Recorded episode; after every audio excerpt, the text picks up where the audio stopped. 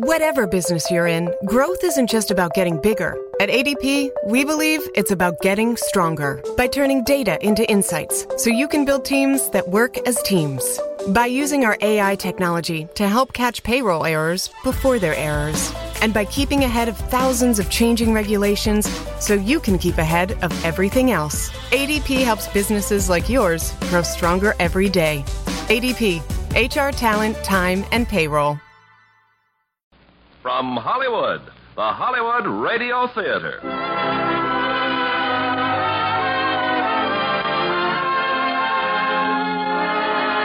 Starring June Allison in The Girl in White with Steve Forrest.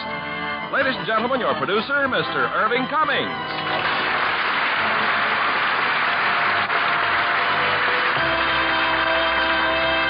Greetings from Hollywood, ladies and gentlemen.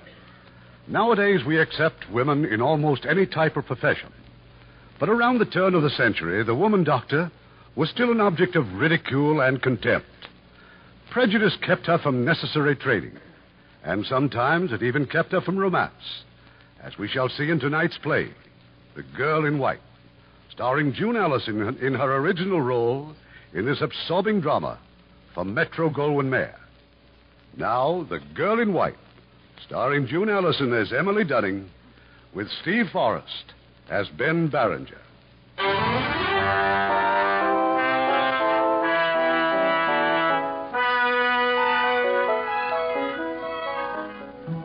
It's early in the 1900s. As yet, I had not met Emily Dunning, but her story, as I was later to discover, had its real beginning that afternoon when she called on her friend Marie Yeomans, a lady doctor. Well, Emily, I'm afraid you're as healthy a specimen as I ever examined. Your heart's a trifle fast, but that's just the excitement. Well, my goodness, Jody, who wouldn't be excited? All my life I've wanted to see Europe, but I never had a rich aunt to pay the expenses. I envy you. you needn't. I'm not going. Not going, but it was all settled. Yes, without anyone asking me. Emily, you're a born nonconformist.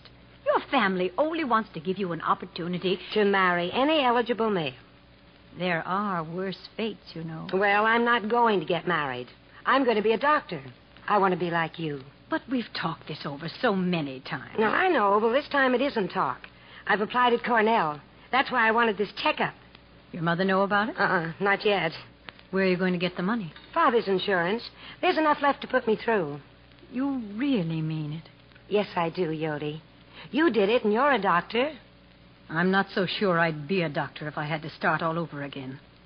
You go through college, through medical school. The others become interns, but you don't get that training because the city hospitals won't take a woman. To the medical profession and the public, you're nothing more than a glorified midwife privileged to write MD after your name. But look what you've done. Yes, look. Up to my ears in bigotry and prejudice. You forget the first time you came to this office. You almost ran away when you saw me. Oh, Yodi, that was so... Your mother was sick. You couldn't find any else, anyone else, so you had to accept me. But there isn't a doctor in New York who could have done any better. Do you know if it weren't That's for you... not the point. The point is that the ailing public won't permit a woman to help them. No, Emily. Medicine is a man's world. I don't believe it.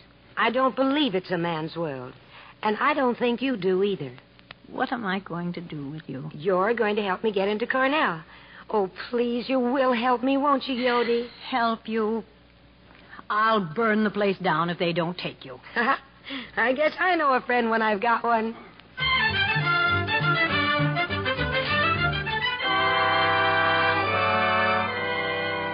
And so Emily went to Cornell. No one took her very seriously, of course, but as long as her grades were good, there wasn't much they could do about it. So we discover that the skeleton in the human adult consists of 206 named bones. There are, however. Mr. Barringer, Oh, uh, yes, Professor. I'll take that paper if you don't mind. Oh, it's uh, really nothing, sir. Just a, a few notes. I'm sure you won't mind if we all share them. Ah, yes. There was a young medic named Dunning whose way with the scalpel was cunning. When she whittled a gizzard from its A to its izzard, it looked up and said, Gosh, you're stunning. Splendid, Barringer. You should transfer to literature. Sorry, sir. Perhaps the subject of this charming verse would care to say a few words. Oh, no. No, no, thank you, Professor. But I wish you to, Miss Dunning. Well, take the pointer and describe the skeleton. Yes, sir. Frontal, parietal, temporal, mandible, maxilla, nasal, the acromion, coracoid, glenoid cavity. Mr. Beringer seems unhappy. I uh, hate to contradict the lady, sir, but it's called the coracoid process. Coracoid process. Bicipital groove, humerus, coronoid process. Mr. Beringer? Uh, She skipped the deltoid tuberosity. Thank you. Deltoid tuberosity. Um, uh, uh, humerus, coronoid fossa. First radio fossa. Oh, radio fossa. Mr. Barringer is just trying to heckle me. As for the bones of the skeleton, I know them backwards. Try learning them frontwards, Miss Dunning. It may help. Yes, sir. As I've said many times before, I don't know what you're doing here. But since you are here, you will neither distract, dream, or discompose. But all or I- interrupt. Do we understand each other, Miss Dunning? Yes, sir. Thank you, sir.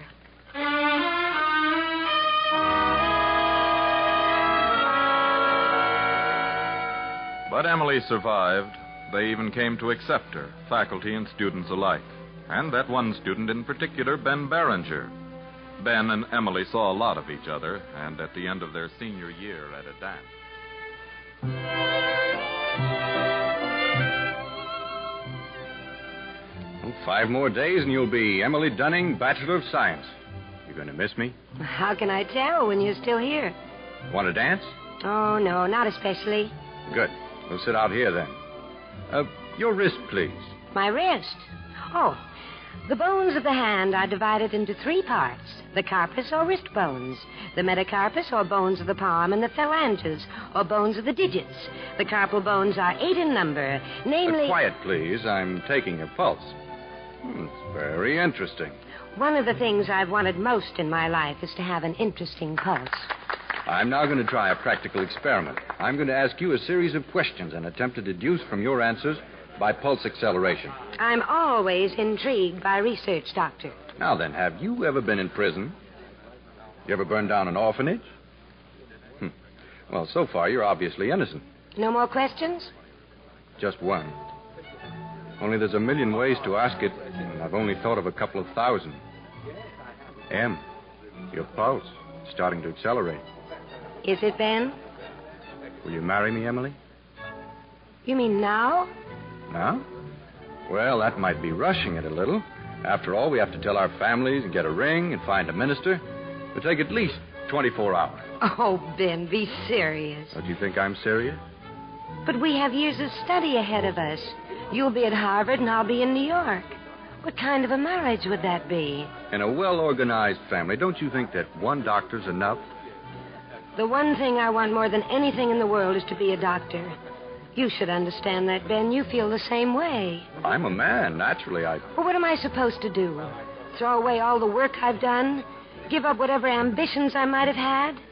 Would marrying me be such a sacrifice? Oh, no, Ben, that's not what I mean. It's. Do you think I want to work all day and come home and find my wife's out on a house call? You just won't admit a woman can be a doctor. It's too tough, Emily. You'll never make it. You can't break down the barriers. Oh, I can't, can't I? Well, you just wait. I'll show you. No, you won't, because I won't be here. Uh, don't Ben. forgive me for intruding, but is this dance free, Emily? I mean, it isn't yours or anything, is it, Ben? No.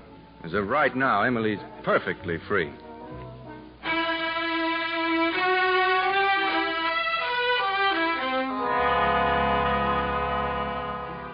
So Ben went to Harvard and Emily to New York, the Cornell College of Medicine.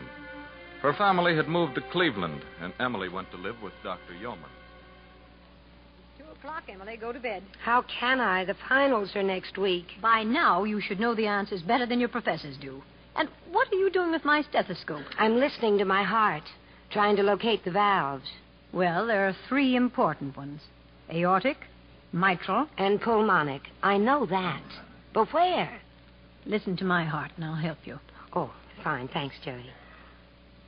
Well, I'm listening. Aortic? you can't mistake them. There are certain positive sounds. Yes. Yes, I know.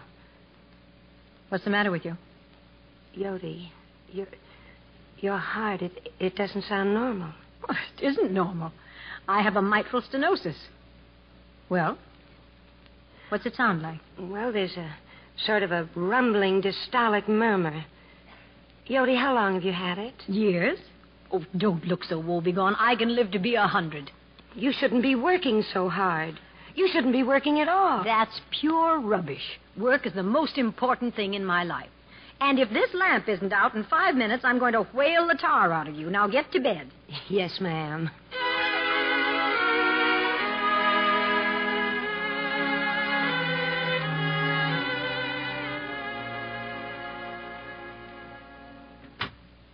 Yodi? Well, I'm back. Well? My record is now 100%. I have now been turned down by every city hospital in New York. You were right, Yodi. My diploma is nothing but a piece of paper on the wall. Don't be so tragic. I am not being tragic. We'll find a way. Well, what's the sense of taking competitive examinations if they won't let me compete? Do you know that I answered every question right? Well, almost everyone. So you're licked, huh? Who's licked? I'll just have to see more people and pull more strings. Here, look at this. He didn't even have the courage to see me. The nurse just handed me a note. Seth Pauling, Medical Director, Gouverneur Hospital. I won't stand for it, Yodi. I'm going back. I'll see that Dr. Pauling and I'll tell him exactly what I think of him.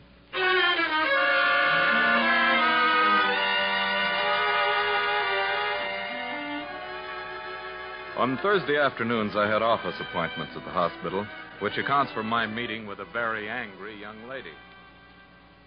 I'm Dunning, Dr. Pauling. Dr. Emily Dunning. Oh, yes. I'm sorry I had to use this maneuver pretending to be a patient. But you refused my request for an interview. Yes, yes, I did. I could see no purpose in our meeting. You realize, of course, that I'm responsible for your failing to get an appointment only at Governor. I was in the first third all the way through medical school. Do you think it's fair to deny me a chance to make use of what I've learned? I'm afraid I do. Oh, you do? For 3,000 years, medicine has restricted women to midwifery. Have you ever stopped to consider why? Yes. Fear of competition. Mm, Perhaps, but there are other reasons.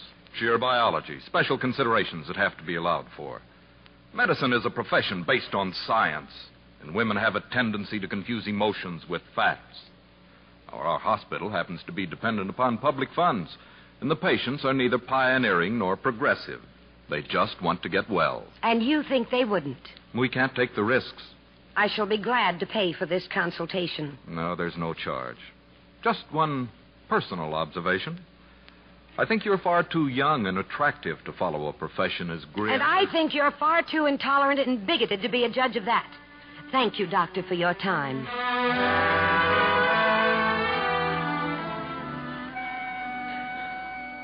But neither Dr. Dunning nor I had reckoned with her friend, Dr. Yeomans.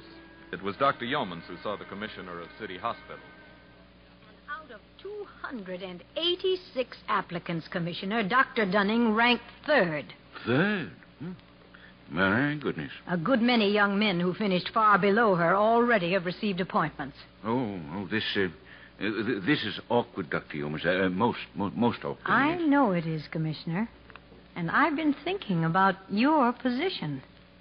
Why, if the newspapers were to hear about this this gross injustice. Oh, yes, your n- newspapers. Yes, yes, yes, indeed. Uh, but uh, the the problems involved, Doctor, the uh, uh, working with men at all hours of the night. Uh, uh, do you think Miss Dunning? Is, Dr. uh, Dunning.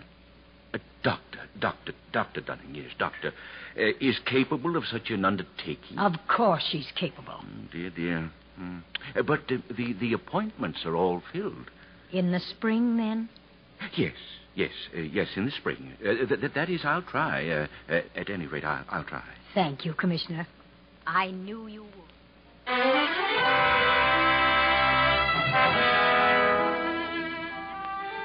The following May, Emily Dunning received her appointment. She was assigned to my staff, the first woman intern in a New York hospital. The newspapers had a field day. So if there's nothing else, Dr. Pauling, I'll see about my living quarters. Oh, but there is something else, Dr. Dunning. I want you to know how I feel about this. I'm still not entirely certain just how all this was managed, your being here.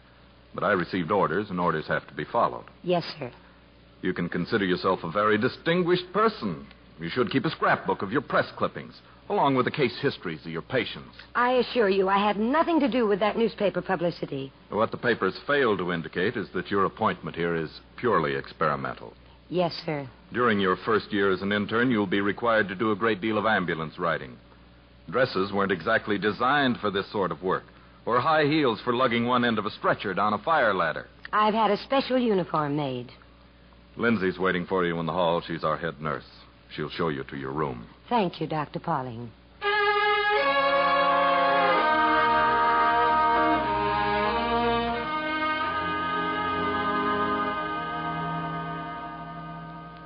Well, this is it, Doctor. Sorry, but it's the only room left. It will do very nicely, Lindsay. Thank you. Be a little more homey with a few pictures and knickknacks. Oh, you won't be needing this, will you? What's that? Dr. Albert's razor strop. Oh, the uh, bath across the hall. Across the hall. All the interns use it. Makes for quite a scramble in the morning. All the interns? Oh, yes. They all sleep on this floor.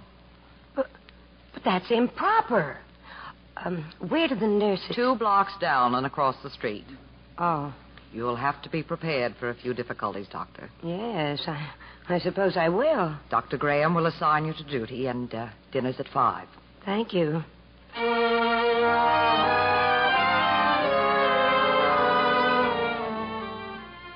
She reported for duty half an hour later.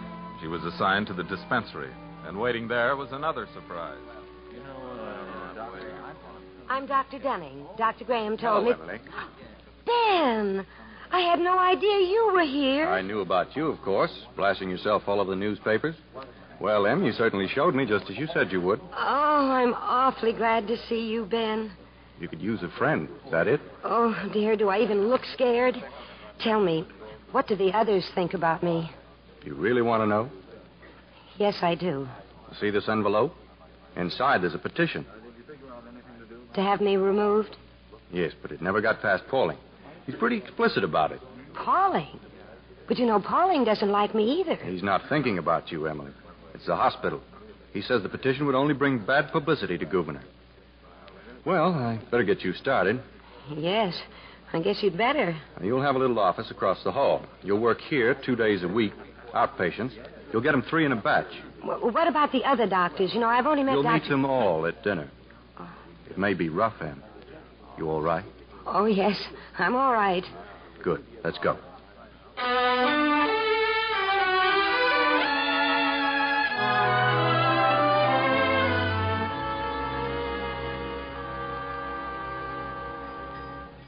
And we all eat at this table, Dr. Dunning. You can sit wherever you like. Thank you, Dr. Schneider. As for the rest of us, Dr. Dunning, this is Dr. Wilson. How do you do? How do you Dr. do? Williams. How do you do? Dr. do you Bleeker. do? Dr. Barkley. How do you do? You've already Hello. met our supervising physician, Dr. Graham. I meant to ask you before, Dr. Dunning, how's the suffragette movement these days?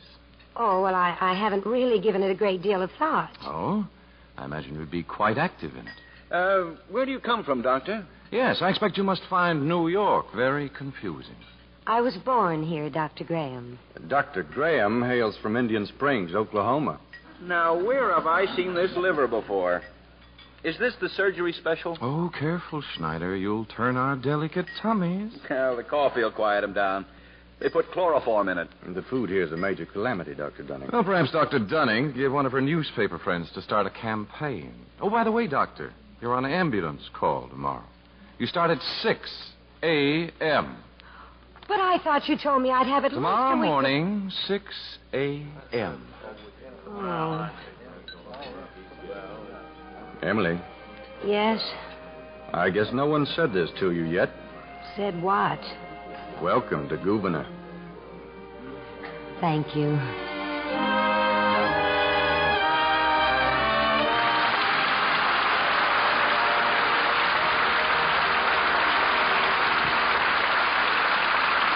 In just a moment, we will continue with Act Two of the Hollywood Radio Theater. Make a friend, and you make an ally. There's a thought for you to keep in mind, as many another American has, like Leonard LaRue. On December 22, 1950, Hungnam, Korea was a dying city. and it wouldn't be long before the communist hordes would come down from the hills to wipe out what civilians were left. In the harbor lay an American freighter, the SS Meredith Victory, captained by 37 year old Leonard LaRue. He was free to pull out any time he wished, but when American Army officers asked him to help evacuate some of the natives, he couldn't refuse. Ordinarily, the freighter had room for only 12 passengers in addition to her 46 man crew. Captain LaRue ignored that fact when he told his first mate to start loading Koreans aboard and let him know when the count reached 10,000. But he couldn't stop there. When he finally pulled out for Busan, there were 10,200 people aboard. At Busan, he found the city choked with more than a million refugees, so he had to sail on.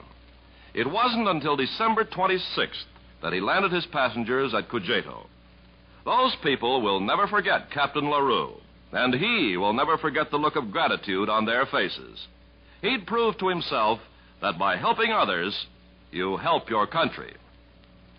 Now, our producer, Mr. Cummings. Act two of The Girl in White, starring June Allison as Emily Dunning, with Steve Forrest as Ben Barringer.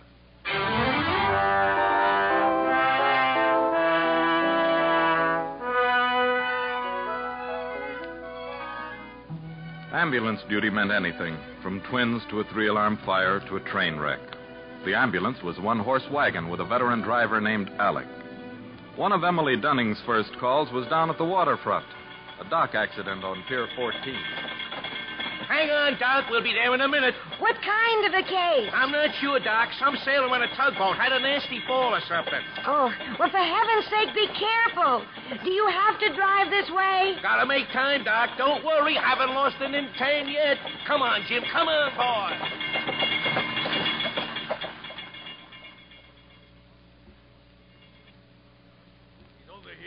Think he's got a busted arm or something. You a doctor? Me? Uh-uh. Well, where is the doctor? Right here. This lady is a doctor. Lady doctor, get off of this tugboat. You sent for an ambulance? I sure did, but I ain't gonna let Sue you. the city of New York. Meantime, get out of my way.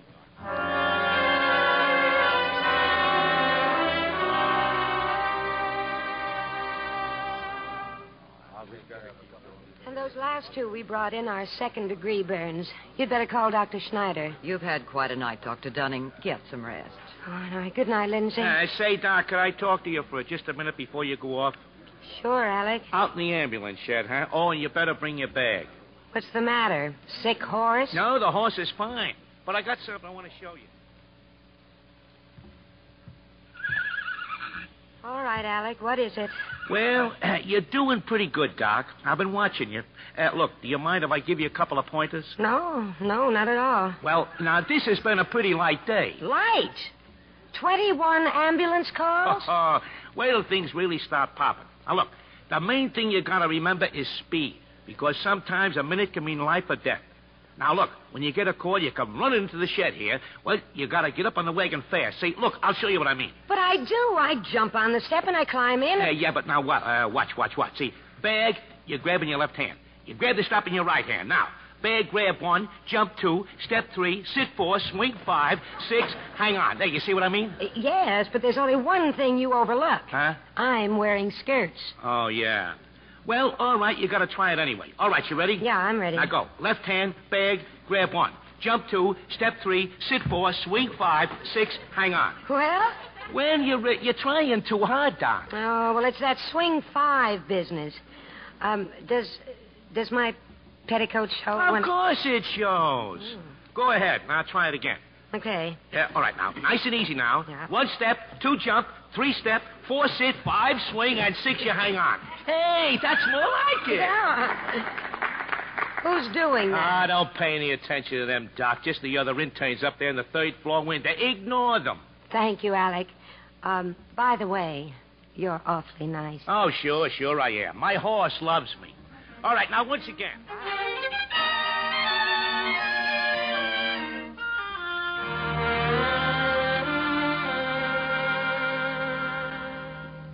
Oh, oh, well, good, good evening, Dr. Pauling. Dr. Dunning, this is the surgery room. May I ask what you're doing here? Oh, well, yes. Uh, that is, I, I, I, I was just looking for a pair of uh, scissors. What for? Oh, well, my petticoat. You see, it shows a This little. is an operating room, not a notions counter. But all I was trying Good to. night, Dr. Dunning. You all right? Lindsay? Yes. What's the matter with Pauling? Oh, I've never been so embarrassed. I only wanted to cut off a little bit of my petticoat. He treated me like a half-wit. Give me the scissors. Sit down and I'll do it. All right, well, we'll just do the bottom ruffle. You see, when I climb in the ambulance, it's... What's he doing here anyway in the middle of the night? Middle of the night? That's nothing. You're liable to find him here any time. But he's been getting worse ever since it happened. Since what happened? The divorce. Divorce? No, it was a regular bombshell. Everybody thought it was a perfect marriage. There. How's the petticoat? It's fine, Lindsay, but why? I mean, Dr. Pauling's divorce. Who knows? Oh, there were millions of stories. Funny how people just adore other people's troubles. Hmm. well, good night, Dr. Dunning. Good night, Lindsay. And thanks again.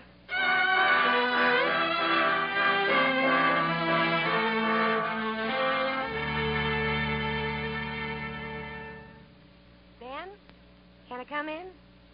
I I saw the light in here and I Why aren't you getting some sleep? it's a conspiracy.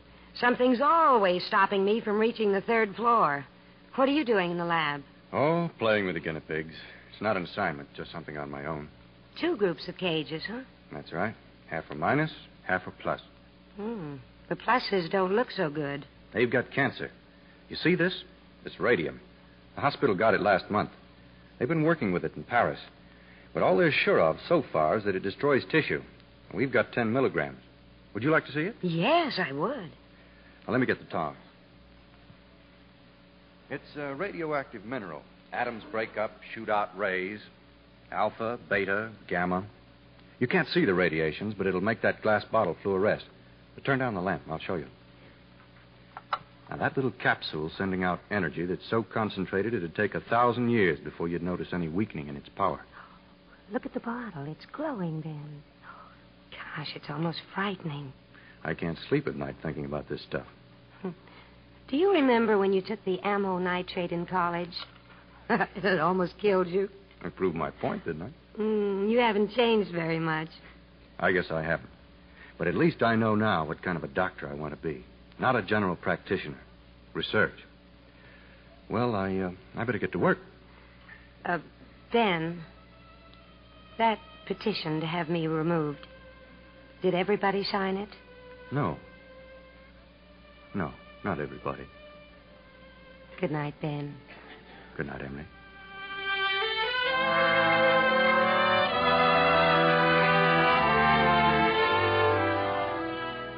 Yes, the petition had failed. But there was nothing to prevent Dr. Dunning from resigning if, for example, her life at the hospital were made unbearable. Some of the doctors never stopped trying.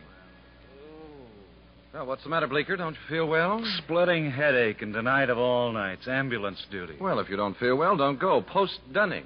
She's been on all day. It's not exactly fair, is it? Nothing like a ride in the wagon to break down your resistance, eh, Graham? Just the right weather for it, too. It's pouring outside. If you pardon me, gentlemen, I'll pass the word to Dr. Dunning.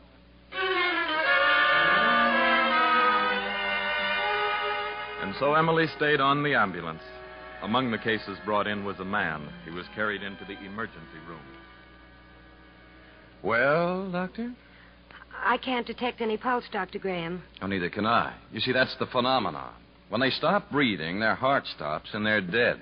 Well, yes, I know, but just a moment ago in the ambulance, you.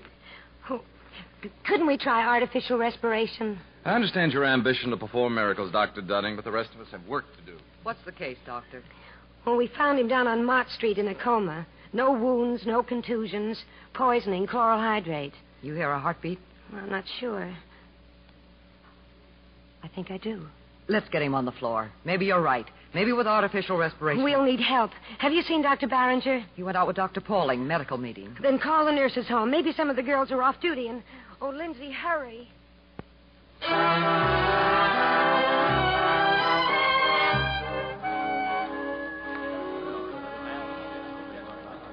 All right, Lindsay, would you mind telling me what's going on here? Dr. Pauling, I. Well, an emergency case, Doctor. Poisoning.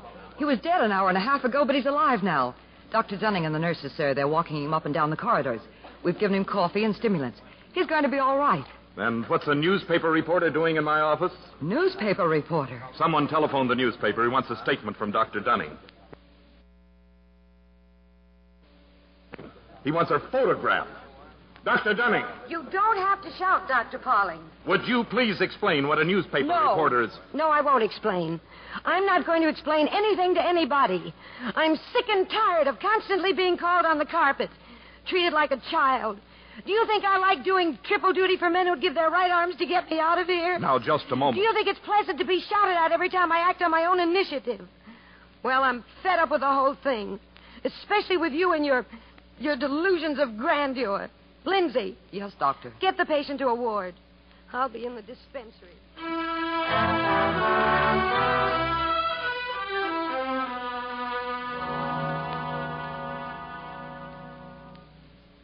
Emily. Emily, Lindsay just told me what happened. I never thought they'd beat me, Ben, but they have. I'm going to quit. Oh, no, you're not. You're not going to give them that much satisfaction. Look, Emily, I've sort of been in this plot from the beginning, and I'm ashamed of it. You've been wonderful. And as far as the boss is concerned, Pauling can't bear a grudge for more than five minutes. Just don't let those hyenas suspect you even thought of quitting, even for a second. Just show them. All right, Ben. I'll try again. How long has it been since you've had any fresh air? Oh, I don't know. When's your next Sunday off? Oh, I, I don't know, the 15th, I guess. All right. I'll switch mine. We've got a date at 9.30 that morning. Dr. Dunning. Yes? Dr. Pauling wants to see you. He's in the consultation room. Hmm. Thanks. Come in, Dr. Dunning. As you can see, I've called in several others, interns and nurses. And Alec here wants to tell you something. Uh, it was all my fault, Doc. I I did it. I called a friend of mine on the newspaper. I'm I'm sorry. I had no right to. That's all, Alec. Yes. Publicity can work a great disservice, Dr. Dunning, not only to you, but to the hospital. Of course, all this might have been avoided by a little more thorough diagnosis by Dr. Graham. Uh, yes, sir. But I want Dr. Dunning to know that if I have any delusions, they're not about a hospital's most important function. All that really matters is that a life has been saved. I appreciate what you've done. Thank you, Dr. Pauling. And now, if the rest of you don't mind, I'd like to be alone with Dr. Graham here for about 20 minutes.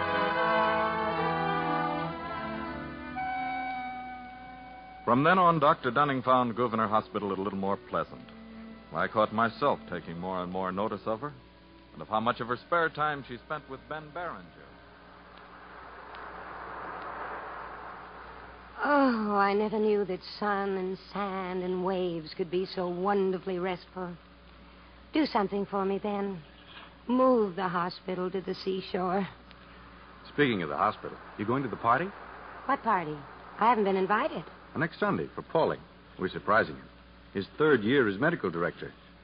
I wonder how he'll take it. Why? Well, last year his wife was with him. What was she like? Oh, very fashionable. Lots of poise, wonderful eyes. Nothing very real about her, though. She left him. Mm-hmm. As far as I know, he's never mentioned her again. Now, what about the party? I'm inviting you. Can I have the first dance? You'll probably get stuck with all of them. What are you going to wear? A dress. Why? I just want you to be beautiful. I want you to kill him. Then I'll carry a gun. Say, Ben, how are you doing with your research? You've been awfully quiet about it. Well, I, um, I've submitted a few reports, applied for a fellowship. Ben! Don't get all excited, Em. Hundreds apply. Where? Back at Harvard? No, uh, in France, University of Paris. France. Oh, I, I see. You want to go to Paris? I want to learn about radium. Madame Curie's there. Oh. Good luck, Ben. Thanks, but I don't stand a chance.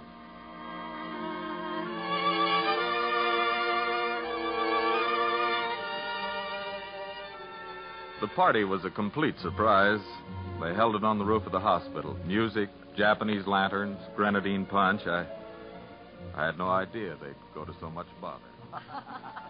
With our punch, Dr. Graham. Yes, with peculiar pathological effects for grenadine. You mean you're just beginning to realize that Dunning's a woman? Mm-hmm. Mm. Well, with Berenger around, who else stands a chance? She's been dancing with Pauling. You might know she'd make a play for the boss. Had her hooks in him all evening.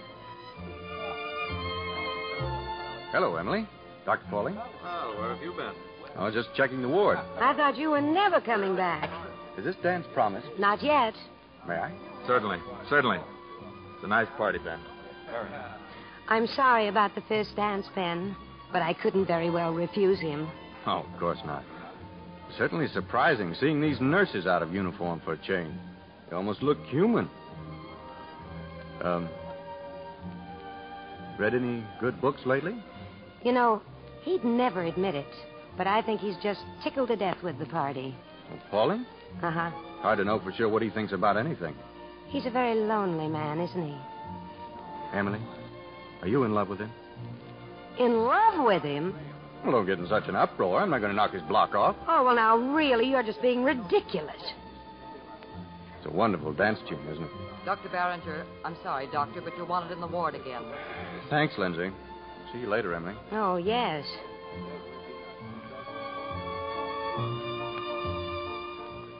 Anything wrong? No, Oh, no. No, I just got angry. What about? Nothing, really. It's, it's my own fault. Glass punch. Please. You're smiling now. What's so amusing? Well, I was just thinking about the first time I came to see you. Your attitude was so forbidding and final. It hasn't changed. Oh, you're still against me. Tonight, more than ever. Why? What have I done? Oh, your dress, for instance. You ought to wear things like that all the time. Well, thank you, but it's it's hardly practical for lugging a stretcher down a fire ladder. Oh, you're getting along very well, Emily. You have the one quality that most doctors would give anything to possess. I have? hmm You just make people feel good so that they forget themselves, their troubles. Sometimes that means more than any medicine. Then you do think I should be a doctor. I don't know. All I know is that I'm Dr. Barringer. What's he looking so grim about? You're wanted, Dr. Pauling. Post surgery ward, two cases of typhoid. Typhoid? Not so loud. You sure? I'm sure. Don't say anything about this to anyone yet. You'd better come with us, Emily. Oh, yes, yes, of course I will.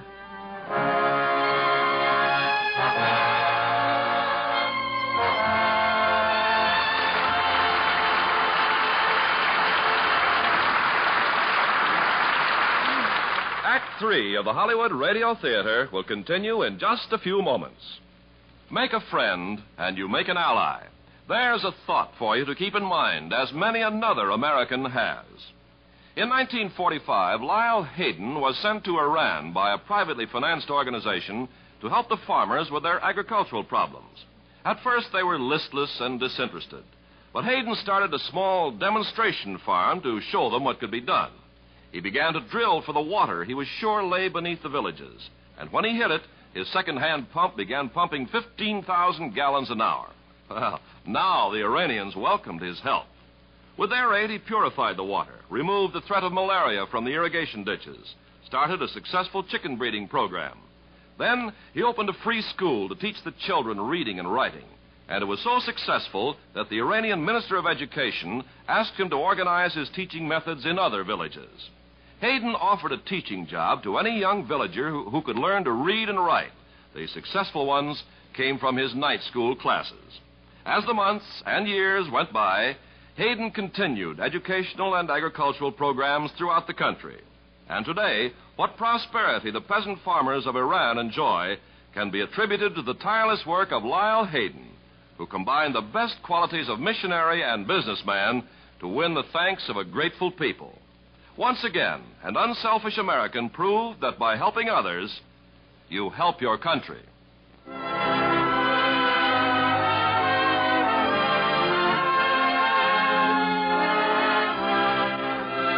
We pause now for station identification.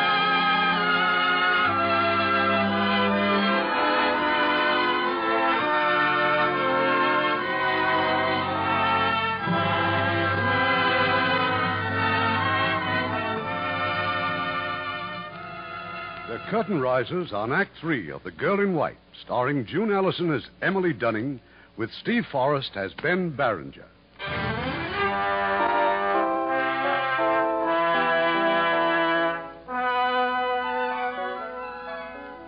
The typhoid epidemic found us short of facilities, of rooms, of doctors, short of everything except the sick and dying. We appealed to the health department. They sent us two relief doctors. One of them was a woman. She arrived late at night. Jody, what are you doing here? And at this hour? Hello, Emily. Dr. Pauling says I'm to share the room with you. You're going to help us. Hired hand, temporary substitute on the scrub team. But they didn't tell me. I didn't know myself till tonight. They sent for you. Well, not exactly for me, but they need doctors, so I asked for it. Oh, good. Now, you take my bed, and tomorrow morning Don't I'll. be silly. Besides, I'm not going to bed for hours. Are you on duty? No, I just came off. How about some coffee? I'd love it. I've just met some of your fellow inmates. I think you're bringing it off, Emily. They like you. No, I can see you haven't met the supervising physician. Oh, uh, Dr. Graham? No, Mhm. not yet. Well, you wait here, Yodi. I'll go down and make some coffee. I won't be long. Is that you, Ben? Don't you ever get any sleep? Probably more than you do, sir. Just can't keep away from the lab, can you? How's it going? Slow, Dr. Poling. Terribly slow. Discouraged. huh? Well, don't rush things, Ben. You'll be learning a great deal about radium if that European fellowship comes through. I'm not discouraged, Dr. Poling. Just uncertain. You see, the fellowship has come through. The letter came today. They've accepted me. Well, congratulations. I'll wait, of course, until my term's finished here in May. Oh, it's a great opportunity, Ben. I, I could fix it so you could leave right away if you'd like. I'm not sure if I want to, sir. I haven't made up my mind yet. Oh, Ben, there are two kinds of people in the world those who follow their dreams and those who don't. I Look- didn't. Your career is a pretty good case for a non dreamer, sir. Uh, my biggest donation to medicine is a chunk of my nervous system. Being a doctor can be pretty exciting, but most of my time is spent in meetings, talking to trustees, explaining things to people who don't know, who don't understand, red tape, reports in triplicate, little irritations that pile up and smother me. But then every once in a while, something comes along to pull me out. Like learning a new technique, trying new drugs, watching somebody fight a thing through, watching them develop progress. Particularly someone you respect and admire. Like Emily Dunning. What made you think of her? You're right, of course. People like Emily. People like you. Better get some sleep, Ben. And you? I will, as soon as I have a look at the ward. Good night.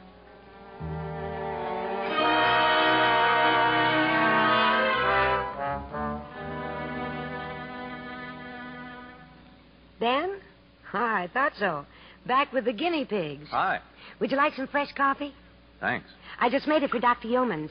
Did you know she was here? I'm her assistant, only she thinks she's mine. We had quite a talk before. Oh, she didn't mention it. She's a wonder, Em. Hmm. Wouldn't it be fun to take her out for supper sometime? Maybe next week if this typhoid ever eases up. Like to, but I don't think I'll be around. Why not? Well, I've been doing a little promoting lately. Finally managed to get my application approved. Look, Oh, dear. It's in French. with deep pleasure, we inform you that you have been awarded the Vignon Fellowship in Research at the University of Paris, and so forth. Oh. Well, that's, that's wonderful, Ben. But it means you won't be here. 3,000 miles. I could hardly commute. It says something else, Emily. In case the applicant is married, extra allowance and living quarters will be provided. Emily, I. Ben, who's on surgery in the morning? You or Bleeker? Uh, Bleeker, I think. Uh, Pauling's got seven operations scheduled. Now, how he ever keeps them straight. Oh, don't leave, Dr. Dunning. I, I'm just. Oh, no. No, I'm afraid I have to. Good night. You know, I wouldn't want to say this to anyone but you, Ben, but I'm beginning to like that girl.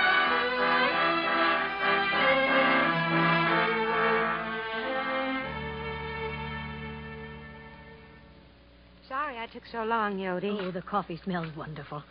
You know, I've always imagined what it would be like if I could get assigned to a hospital. After looking around here, I expect they're more comfortable in Sing Sing. Just the same, it's wonderful. Dr. Pauling's quite a man, and I like Ben Barringer. He'll be a fine doctor someday. Hmm? Oh, Well, what's the matter with you? Yodi. Yodi, have you ever been so mixed up you just didn't know what to do? Well, of course. Is it Ben? Oh, Emily, it can't be that serious. I, I just don't know what to do. A wise old nurse once told me that if you run into a problem and you don't know what to do, do nothing. Just wait. You'd be surprised how well it works. When the time comes, Emily, you'll know. But for heaven's sake, if you're sure he's the right man, don't let anything stop you. Don't wait and turn into a spinster like me. Dr. Emily Dunning, indeed.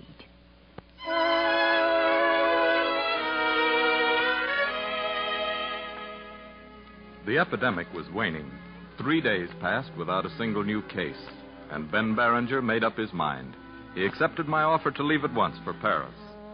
The staff said their goodbyes to Ben that night at dinner, and he went back to his ward for his last couple of hours. I'll bet you haven't even packed yet now, have you, Ben? No, there's still time, Dr. Yeomans. You go upstairs and get yourself ready. Just tell the desk I've taken over. How's the ward? Oh, quiet. Then scoot. Are you sure you're all right, Dr. Yeomans? Of course I am. Why? Your color. You're pale. Oh, so are you. It's this hospital nightlife. Uh, ben, Yes? I've been wondering about that Paris fellowship. Certainly happened fast, didn't it? Well, in a way, yes. Did you expedite it by any chance? Oh, Ben, aren't you giving up rather easily? Look, you've known Emily a lot longer than I have. Can't you tell? Tell what? That she's in love with Pauling, and there's no bigger chump than a fellow who doesn't know when he's not wanted. There's one worse the noble type who stalks out. Oh, go on. Pack your trunk.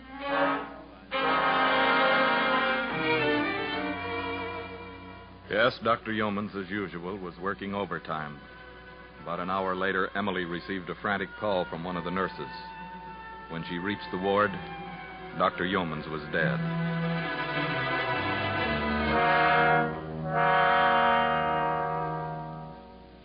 There's nothing you can do, Emily. Would you uh, wait for me in my office? Yes. Yes, I'll wait.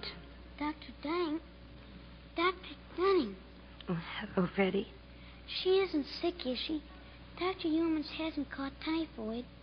No, she isn't sick, Freddie. Just tired. I could tell. She was lifting me up on my pillow, and then her eyes kind of blinked. She went over to that chair and then fell asleep. Yes, dear. She, she just fell asleep. Look, she liked this picture I drew. I drew it for Dr. Yeomans. I'll keep it for her, Freddie. I'm sure she'd like to have it. Now you try and go to sleep. Good night, Dr. Dunning. Good night, Freddie.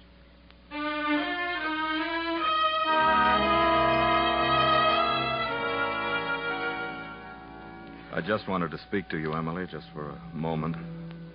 I knew Dr. Yeomans only a short time, but I. I feel as though I'd lost a friend. It's all right, Dr. Pauling. We talked about it a long time ago. Her heart, it, it happened just the way she wanted it to. Only I, I just can't help thinking about all those years she was a doctor. All that skill and knowledge, it, well, it's just wasted. No, a doctor's knowledge is never wasted. Especially hers, because you've got it now. But it showed me how stupid I've been about women being doctors, about you in particular. I want to apologize for having been so narrow minded, intolerant. And there's something else you've made me realize that without an awareness of people, one's work is nothing. I wonder if I haven't made the same mistake. You? Being a doctor is the most important thing in my life. But it isn't the only thing. I, I've lost something just as important in a, in a different way. I think you'll find it, Emily. I don't know. Good night. Good night, Dr. Pauling.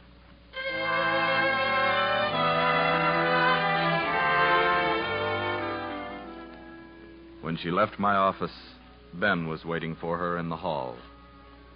Emily, Ben, I've been looking all over for you. Anything wrong? No, no, Ben, nothing. What did Pauling want? Not that it's any of my business. Is that why you're here, Ben? To ask that? Oh, no, no. I'm sorry, Em. You leaving now? Yes.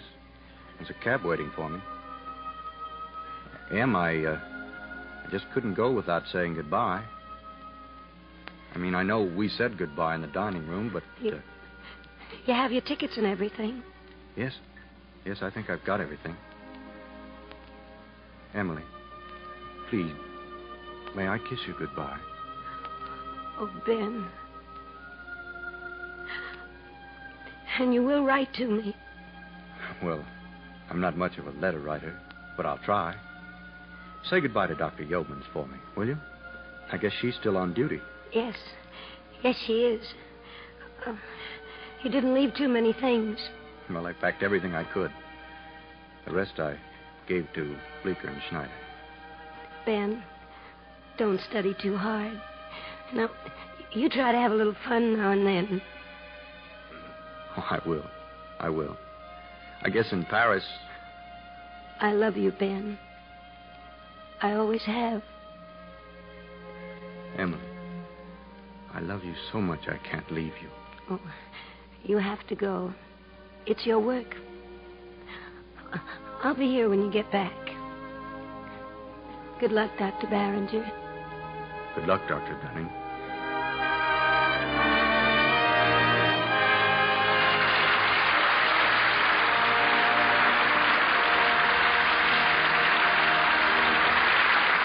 In a moment, our stars will return. But now here's Ken Carpenter. Ken? Captain John J. Degnan had never seen the French city of Royan except from the air. During World War II, our flying fortresses were forced to destroy it almost entirely. It was during a critical time, the Battle of the Bulge, and Royan was a key point in the German supply line. But after the war, Captain Degnan got a bunch of his friends together to help the people of Royan. Not long afterwards, 600 babies wore clothes collected by his group, as did more than a thousand school children. These clothes, possibly, are still being worn by other children in Royan. Such acts by you and your friends today are shaping our world of tomorrow. Now, Mr. Cummings with our stars. And here's our lovely star, June Allison and Steve Forrest, coming forward for a curtain call. June, how are the members of the Dick Powell family? We're all fine, Irving. Dick's very busy these days. He should be. Acting, directing, producing.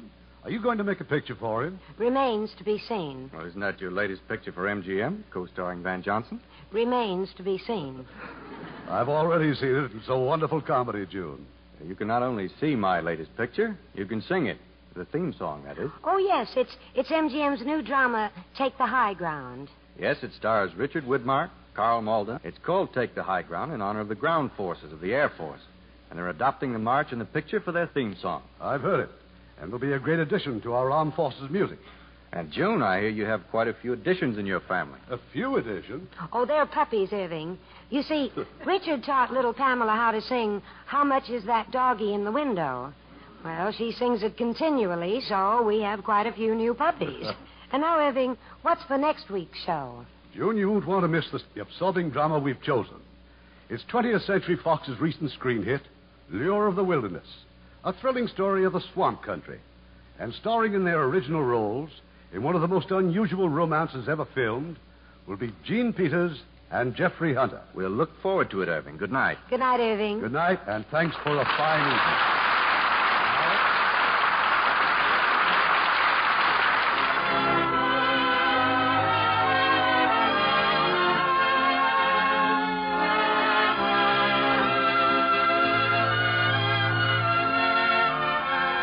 The Hollywood Radio Theater is produced by Mr. Irving Cummings. Our orchestra is under the direction of Rudy Schrager. This is Ken Carpenter inviting you to join us next week at this same time for another presentation of the Hollywood Radio Theater.